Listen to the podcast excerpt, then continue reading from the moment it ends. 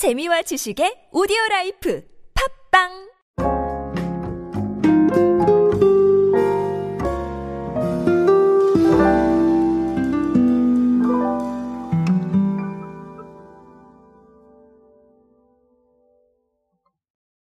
여러분은 집에서 무엇을 많이 하고 계십니까? 제가 이 질문을 과거에도 한번 드린 적이 있었는데 이 질문이 상당히 디지털 마케팅에 있어서 요즘은 본질적인 질문이 되고 있습니다. 저 같은 경우는 뭐 오디오 녹음도 하고 일도 하고 쉬기도 하고 뭐 여러 가지를 하고 있죠. 근데 여러분들도 마찬가지실 겁니다.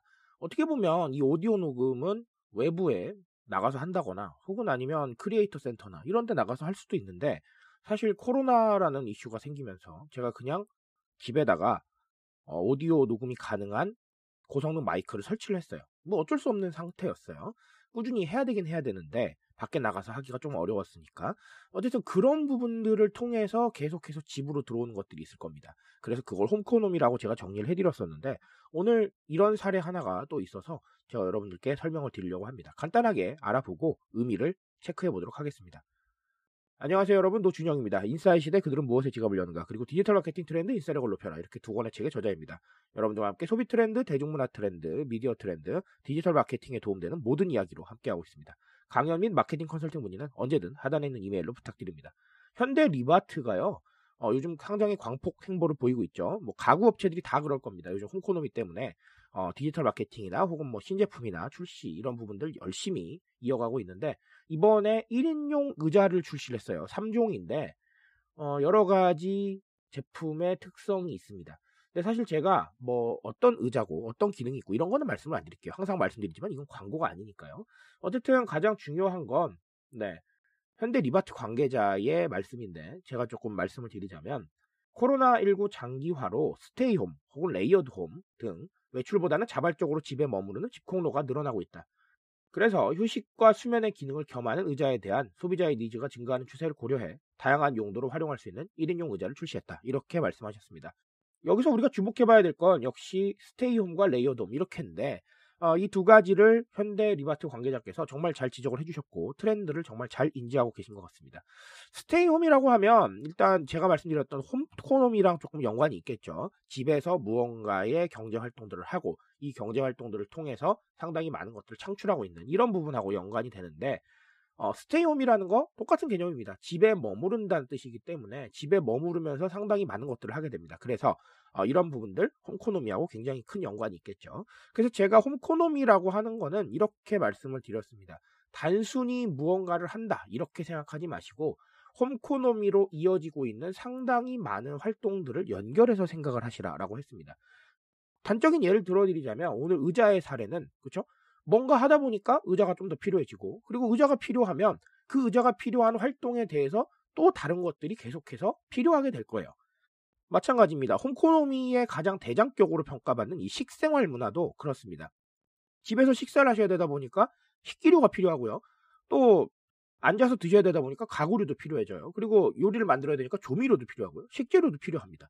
등등 우리가 식사라는 개념으로 생각했던 것보다 훨씬 더 많은 것들이 필요해진다는 거예요. 돌아보면 정말 없는 게 많고 돌아보면 필요한 게 생깁니다. 이런 부분들 홈코노미의 특성이기 때문에 우리가 디지털 마케팅을 벌일 때 단순하게 어떤 행동에 대한 것들을 알려줄 게 아니라 그 행동을 할 때 필요한 것들을 좀 입체적으로 고려를 해서 만약에 우리가 가지고 있다면 빨리 알려줘야 되는 겁니다. 무슨 말인지 아시겠죠?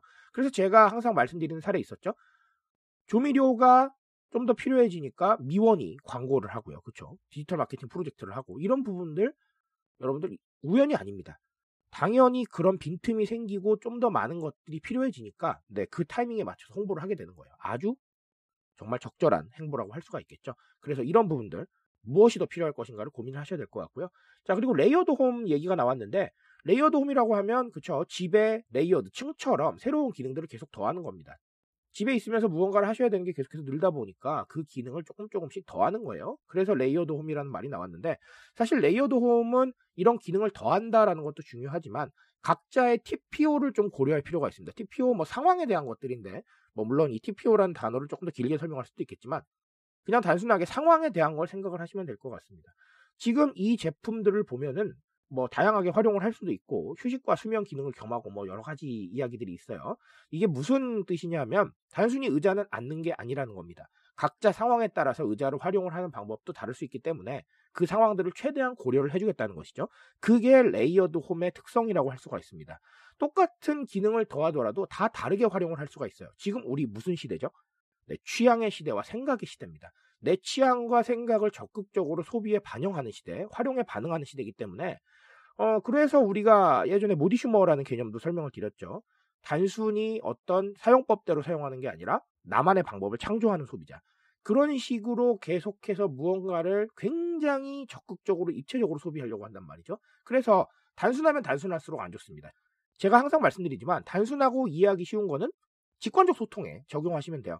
우리가 어떤 상품이나 서비스를 내놓을 때는 너무 단순하면 많은 사람들의 TPO를 맞출 수가 없다. 즉 상황에 따라서 소비하는 부분을 맞출 수가 없다. 그런 needs를 충족시키기가 어렵다라는 것이죠. 자, 그래서 최대한 TPO를 많이 생각을 하시고 우리가 활용될 수 있는 방안을 고민을 하셔서 제시하신다면 대중들이 이런 거에 반응할 가능성이 높겠죠. 그런 부분들을 한번 고민해 보셨으면 좋겠습니다.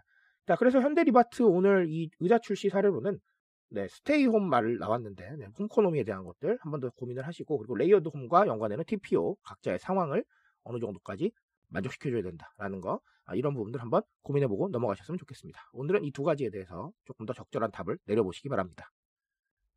트렌드에 대한 이야기 제가 책임집니다. 그 책임감 위해서 열심히 뛰고 있으니까요. 이 질주에 동참해 주신다면 언제나 뜨거운 지식으로 보답드리겠습니다. 오늘도 인싸 되세요 여러분. 감사합니다.